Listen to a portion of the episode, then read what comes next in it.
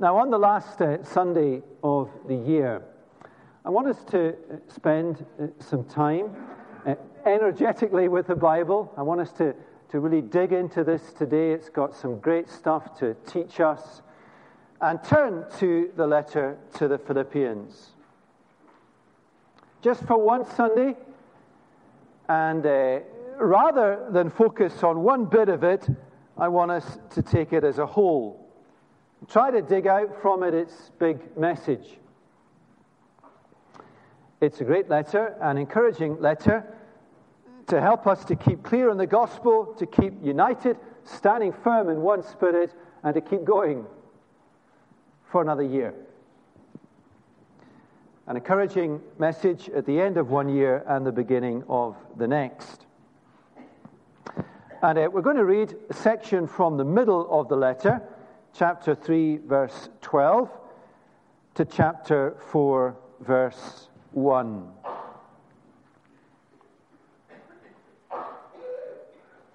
Chapter 3, verse 12. Paul writes to this church in Philippi, Not that I have already obtained this or am made perfect. That's his redemption body and life. But I press on to make it my own, because Christ Jesus has made me his own. Brothers, I do not consider that I have made it my own, but one thing I do, forgetting what lies behind and straining forward to what lies ahead, I press on toward the goal for the prize of the upward call of God in Christ Jesus. Let those of us who are mature think this way. And if in anything you think otherwise, God will reveal that also to you. Only let us hold true to what we have attained. Brothers, join in imitating me and keep your eyes on those who walk according to the example you have in us. For many of whom I have often told and now tell you, even with tears, walk as enemies of the cross of Christ. Their end is destruction, their God is their belly, and their glory in their shame with minds set on earthly things.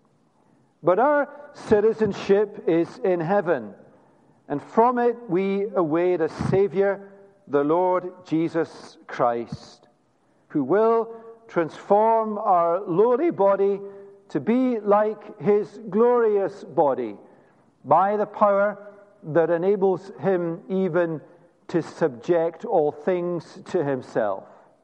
Therefore, my brothers, whom I love and long for, my joy and my crown. Stand firm, literally, stand fast thus in the Lord, my beloved. Well, let's pray that God will speak clearly to us at this transition moment in our church life as we stand on the threshold of another year. Let's pray together. Father, these are your words. They are inspired, they are alive, and in the hands of your Spirit, they are powerful. And we pray that you would impress upon us the message of this letter as a whole today for our good, for our encouragement, for our inspiration, and supremely for the honor and the glory and the reputation of your own name. And we pray that in Jesus' name. Amen. When you write a letter, you do so for a reason. And uh, at Christmas, of course, letters are in our minds. Many of us will have received Christmas letters bringing us up to speed with people's perfect families.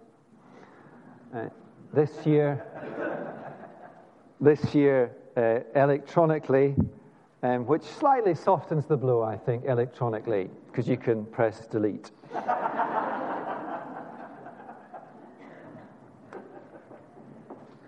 And of course, now it's a thank you letter time as our children, those of us who have them, grind out these slightly uh, constrained letters to uh, relatives. And we write letters for a reason. Really, do we write a letter without a reason. And uh, it's no different with the New Testament letters. Every one of the New Testament letters is written either to an individual or to a church or to a group of churches for a reason. Paul never writes randomly, he writes for a reason. And the letter to the Philippians is no different. Now, Paul had a strong affection for this church in Philippi. He had begun it some 10 years before he wrote the letter. We read of the beginning of the church in Acts chapter 16, uh, the extraordinary events that led to the birth of this uh, church uh, plant. And uh, God had clearly wanted this church to be established in Philippi, and it had flourished. It was living, it was vibrant. And over the years, the church had maintained a strong partnership with the Apostle Paul. Inger, it's great. I can't see you wherever you are. It's lovely to have you here with us today. It's a letter about partnership between Paul, the founding pastor, the missionary, and them. And over the 10 years, they had maintained real partnership with him. Just flick across to chapter 4, verse 15.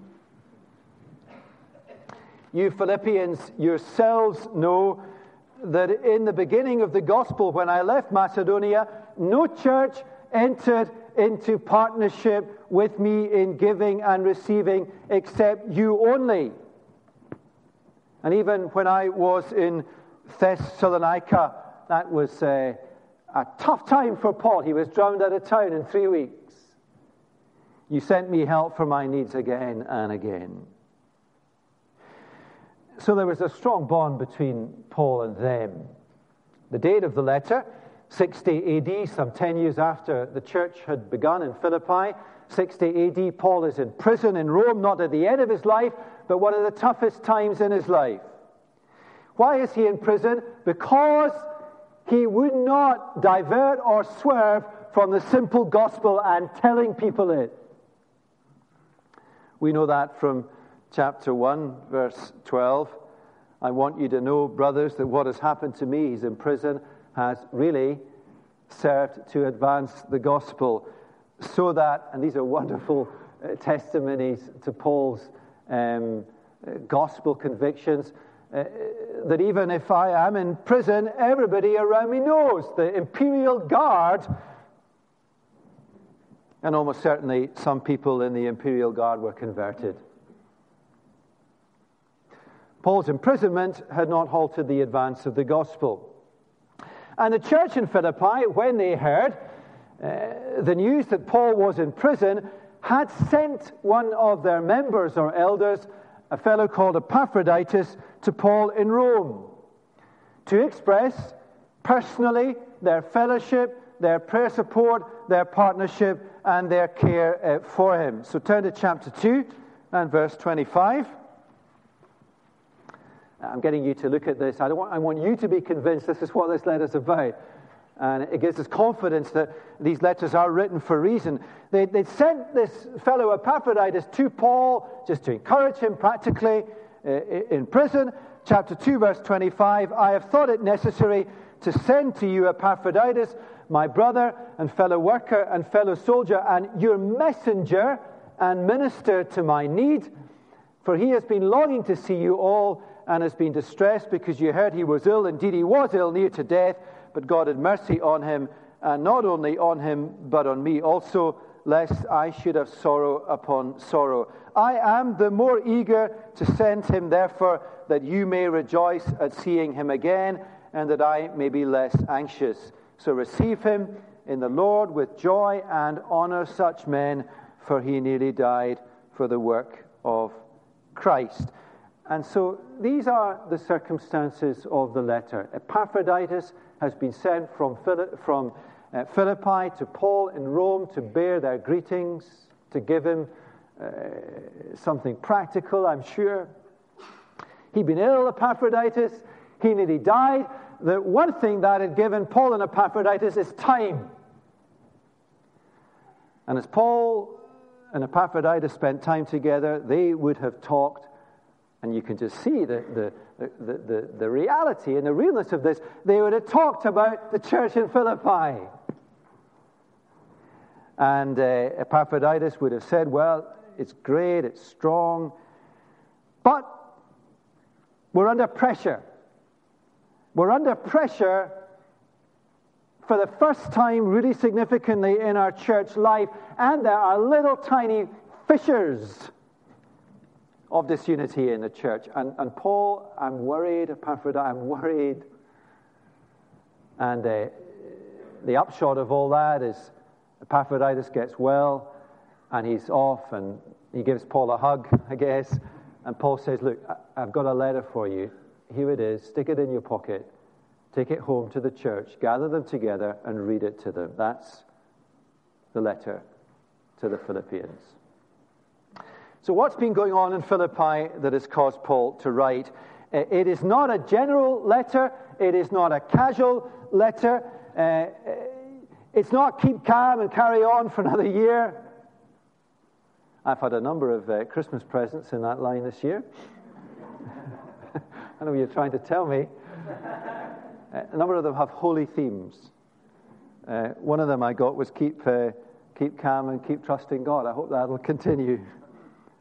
Um, what's been going on in this church? It's got steal this letter. Now, the key to it, I think, is at the end of chapter 1. Just look at that section with me, verses 27 to 30. This is the, the, the key. You know, when you write a Christmas thank you letter, thank you, Granny, for the socks. That's the key, okay? Here's the key to this letter. Only let your manner of life, let me just speak this to us as a church. Only let your manner of life, imagine you are hearing this at Philippi as a church just like us, they're no different. Only let your manner of life be worthy of the gospel of Christ, so that whether I come and see you or am absent, I may hear that you are standing fast in one spirit, with one mind, striving side by side for the faith of the gospel, and not frightened in any way by your opponents. This is a clear sign to them of their destruction but of your salvation and that from God. For it has been granted to you, for the sake of Christ, that you should not only believe in him, but also suffer for his sake, engaged in the same conflict that you saw I had, and now hear that I still have. And uh, what is going on in Philippi is this church that is a living, vibrant gospel church that has stood firmly and solidly with the Apostle Paul through all of his ministry. They were, I guess, for the first time in their life as a church, experiencing real difficulty, opposition in the city of Philippi. Why? For the same reason Paul is in prison, because of the clarity of their gospel convictions. And that is why Paul is writing to them to strengthen them, to encourage them, to put his arms round their shoulders and say, Stand fast in one spirit. Now, we can infer from chapter 3 that there was teaching all around them in Philippi that had drifted from the Word of God and the simple gospel, and they had held firm but it was not easy. Verses 29 and 30 are very striking. Uh, for it has been granted to you that for the sake of Christ you should not only believe in him, but also suffer for his sake. The grace of God is not simply a matter of salvation. Grace extends to our participation in the work of Christ.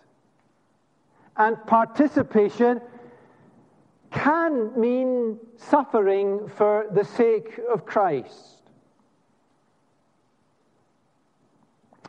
One of the major factors that the church in the Western world is coming to terms with at the beginning of the 21st century is a shift from abnormality, where suffering for the sake of Christ was exceptional, back to normality, where suffering for the sake of Christ is normal.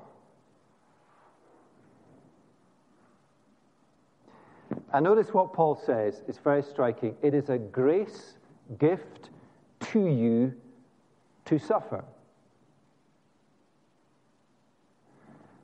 The Lord Jesus will not give the baton into the hands of a church to suffer for his sake lightly. Do not relish it. That is daft. Because it's hard. But do not fail to see nor feel the privilege to participate in the work of Christ and his suffering. Whatever that means, individually or corporately, as a church. Now, Paul says three things. He's a preacher. He probably says 25 in the letter, but these are the big three, okay? He, he says, you see the logic of this letter. They're struggling. They're strong, though. They're vibrant. They're full of life.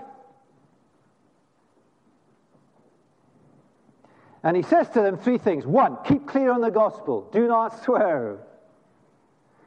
And he says to them, secondly, keep united. Stand firm in one spirit. And then he says to them, keep going persevere in the faith. Keep clear, keep united, keep going.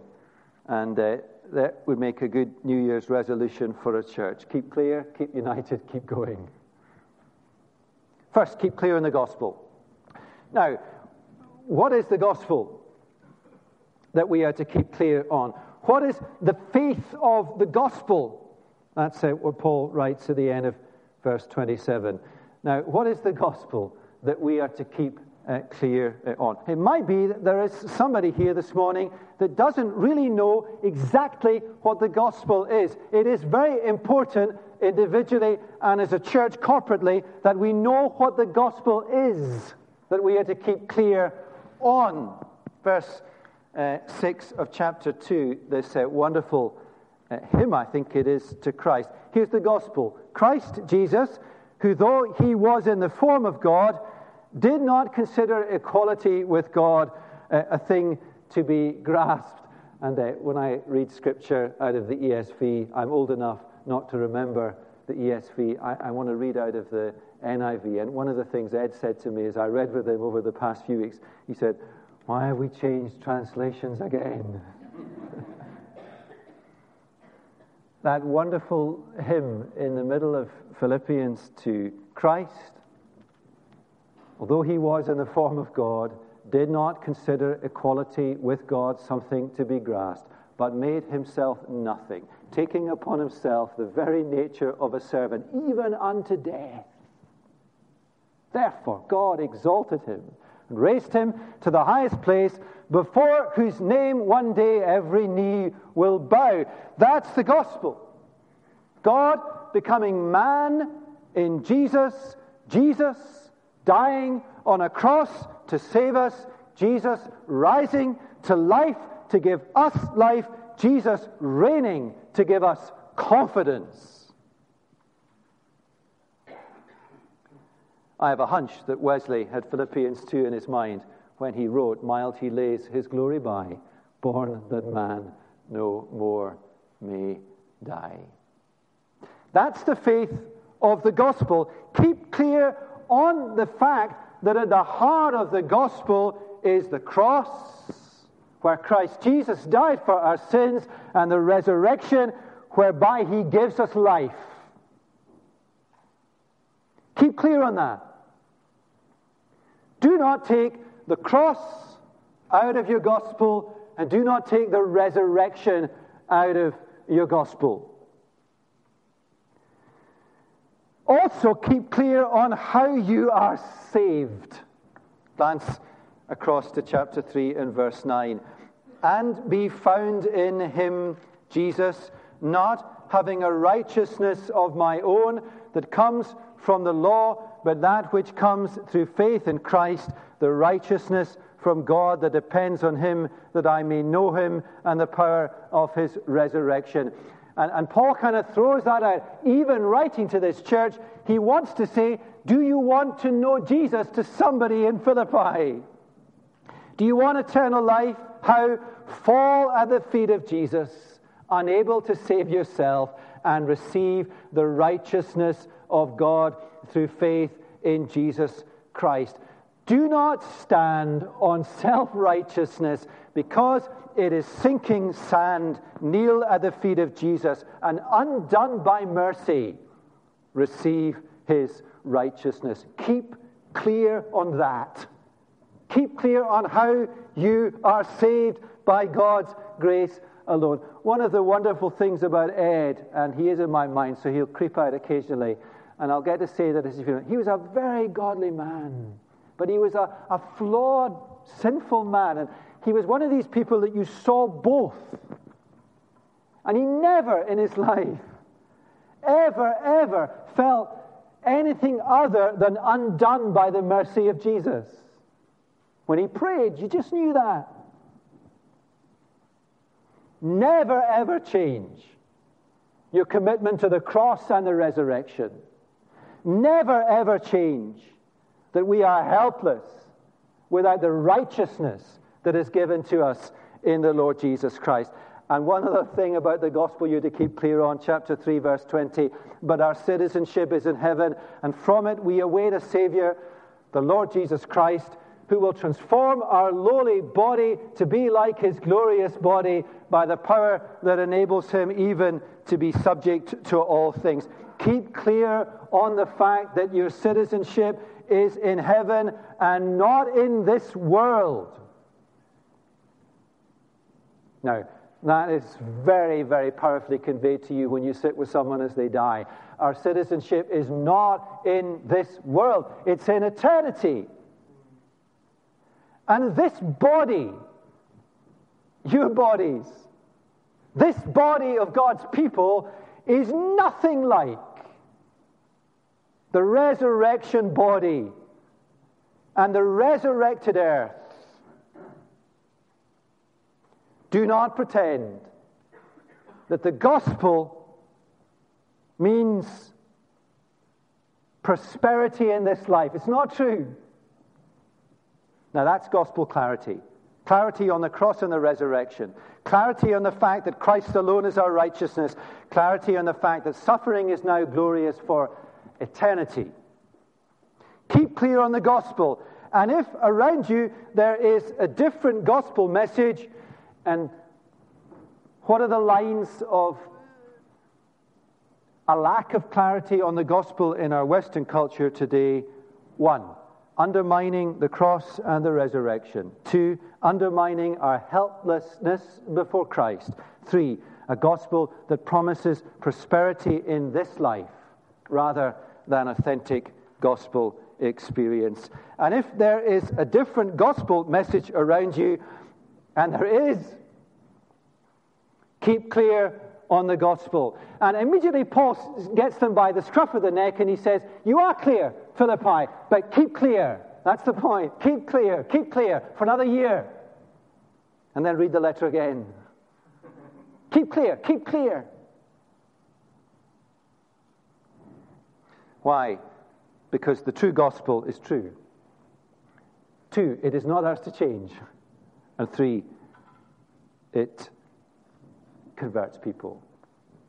Sam prayed in his prayer, and I'm glad he did. One of the great things to look back on over the past year, and I can see some of them sitting in front of me, is that people are converted to Christ. That's what it's about. And they will not be converted without the true gospel. And the gospel is true before our eyes when you read it to someone on their deathbed. And the gospel is about forgiveness and resurrection with a body that is incorruptible. Now, what are the consequences of gospel clarity? Well, opposition and cost, number one, suffering for the sake of the gospel, engaged in conflict. It's all over the letter, it's all over the New Testament, it's known, it's real, and it's moving from the eastern part of the world to the west. So don't panic. All it will do is clarify the church and in time lead to the spreading of the gospel on the western side of the earth. Opposition is a consequence of gospel clarity, so also is advance. Real conversions, real churches, living churches.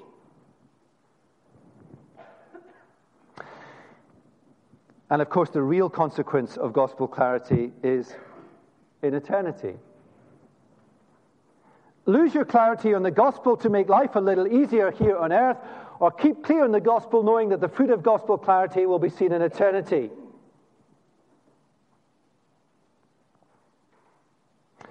As a minister, I, I sometimes in my bleaker moments uh, shudder to think of the day I'm going to face the Lord Jesus. Another minister has just smiled back at me. He thinks that too. And Jesus is going to say to me, Now, what did you say to them? What did you say at his funeral? What did you say when they were dying? What did you say to the church? What did you say to them? And the real consequence is in eternity. And the eternal perspective is so important. We will not see or should expect to see the advance that comes with opposition is the other side of the coin necessarily in this life. Sometimes we will, but often not. There are two time frames in this letter there's now and there's eternity. There's not now and five years' time when the gospel will turn in Philippi. It's not that if you keep clear on the gospel, well, your church will double in size, you'll get a wonderful building,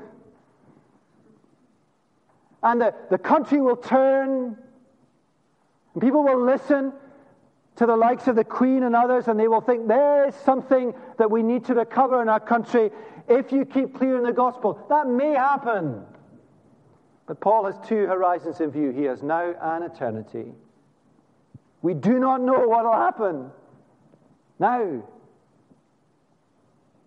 And Paul says, keep clear. And eternity will show you the fruitfulness of clarity.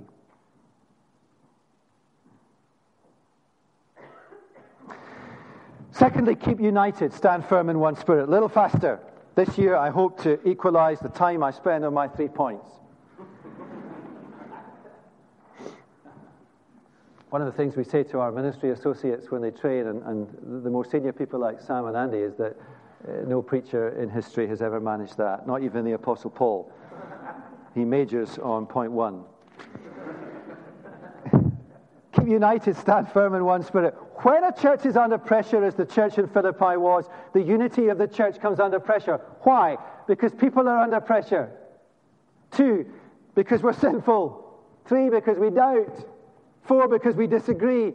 Five, because we do not know what the future holds, and we humans like to know what the future holds. And underlying all of it, because Satan knows that to a church that is united under pressure, if he can sow a seed of disunity, he knows what difficulties that can bring. Now, as a church, we are thankful for the unity we have, and I want you to, to know that it is real. I mean, it is, you would know if it weren't. It's not perfect, but it's genuinely real. It's precious, genuine, but we should not presume on it or sit lightly to it. Paul is strong with the church in Philippi about the need to keep united. Remember that key phrase, let your manner be worthy of the gospel of Christ, so that whether I come and see you or I'm absent, I may hear that you are standing firm in one spirit, striving side by side for the faith of the gospel. It's kind of military language. How do you keep united as a church? Through gospel clarity, yes. Through a shared commitment to the Word of God, yes.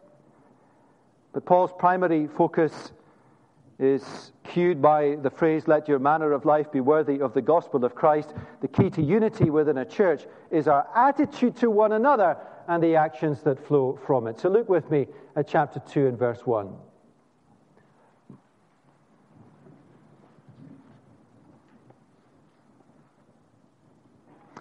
If there is any encouragement in Christ, and you can see Paul, and I wonder when they read this letter, there'd be tears in their eyes. There has to have been. If you have any encouragement, me saying this to you, if you have any encouragement from your unity in Christ, I mean, who could not be encouraged to have Jesus Christ as your brother, your Savior?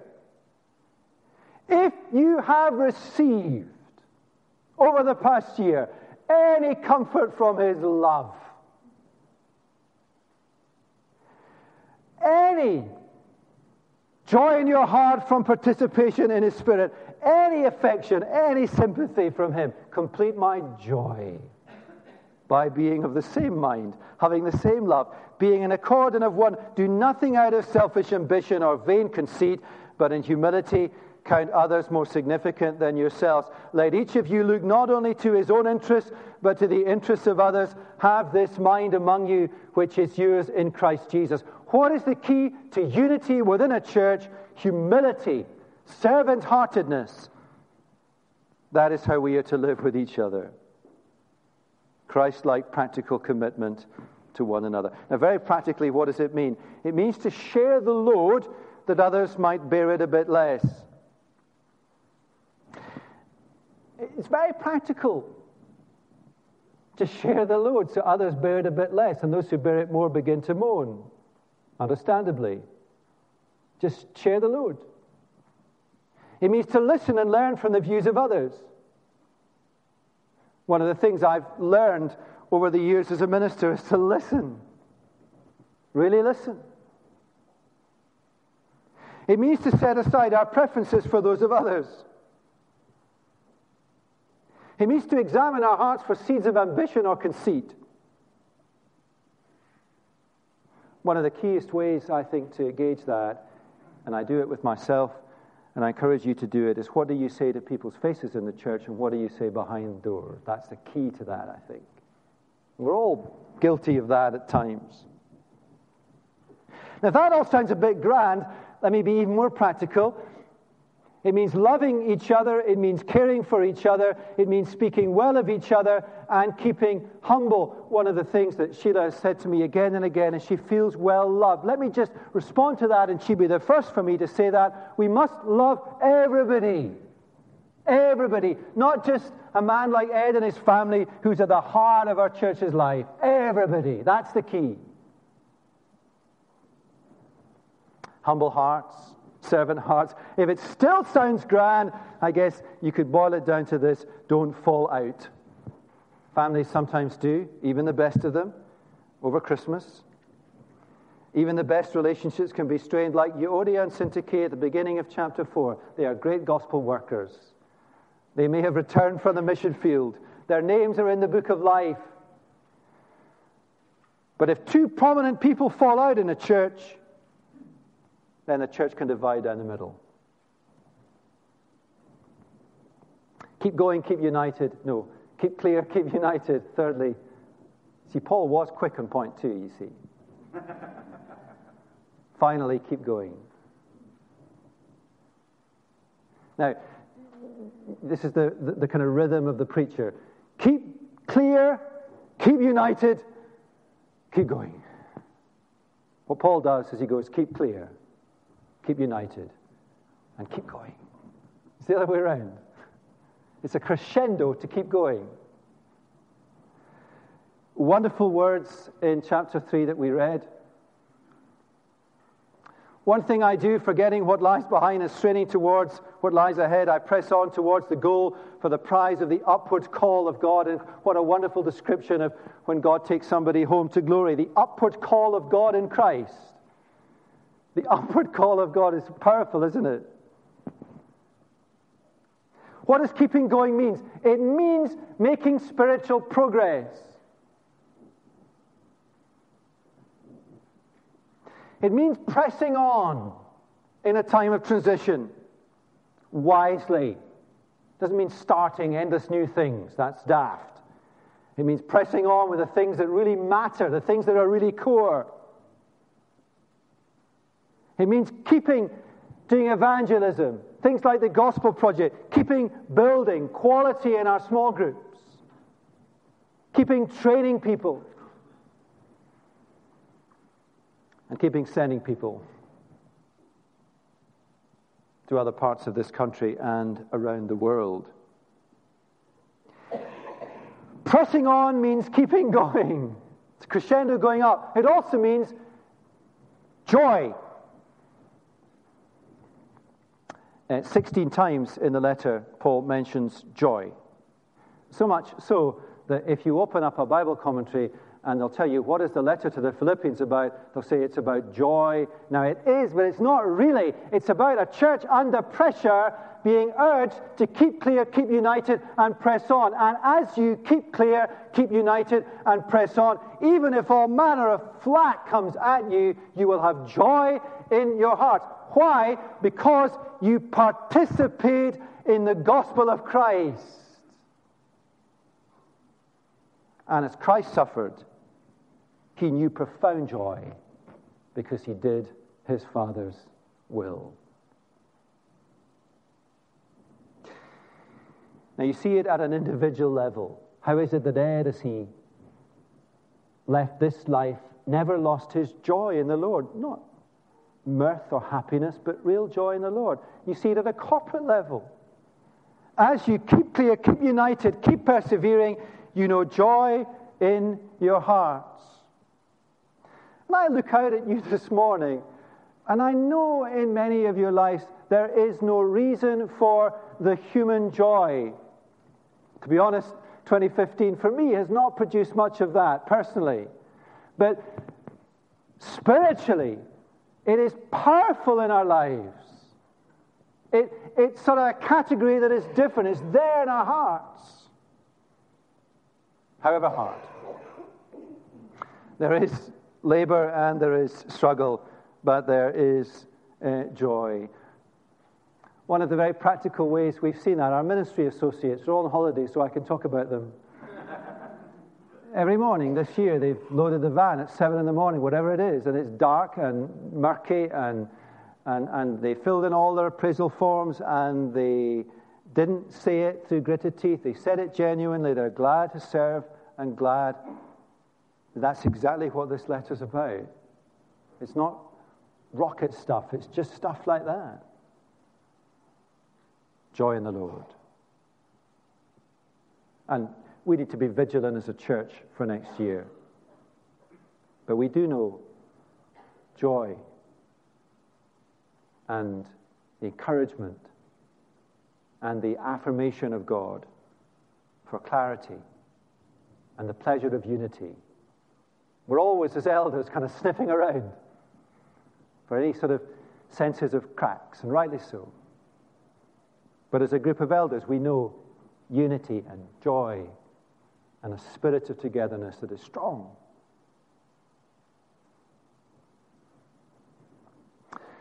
Now, I want to uh, personalize this at the end with the obvious uh, person Ed.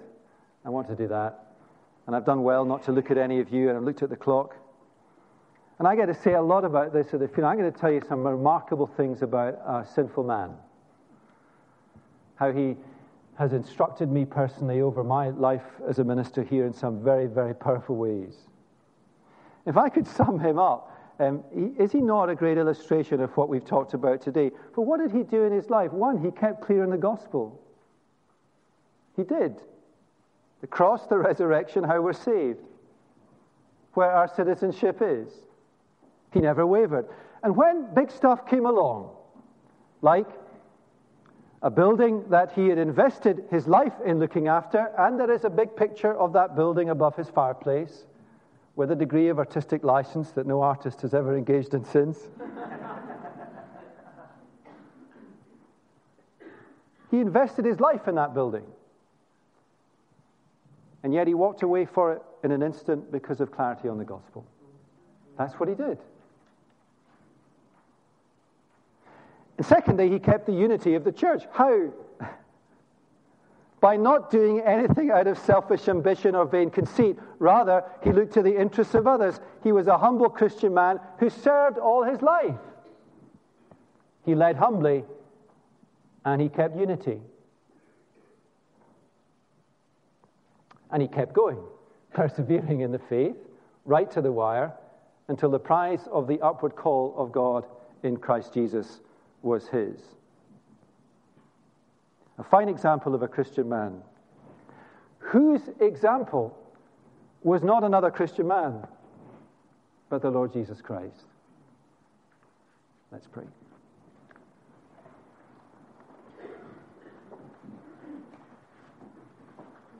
Father, we thank you for this great letter that uh, we've kind of scratched around today to dig out its heart.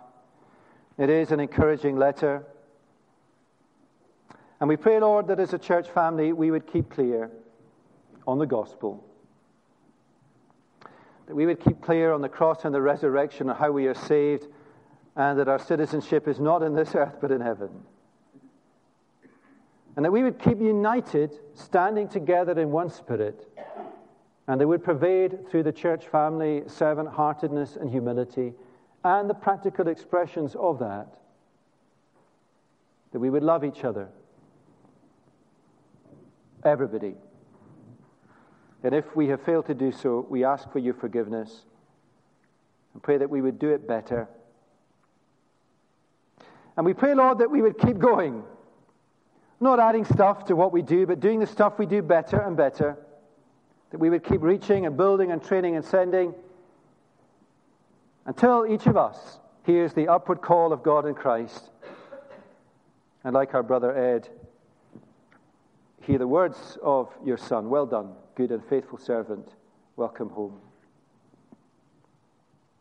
Lord, thank you for your sustaining grace of us as a church and pray that you would take us forward into the coming year with confidence in the Word of God in the gospel in your Son and with servant hearts as we share together the privilege and the load of ministry. For we pray it all in Jesus' name. Amen.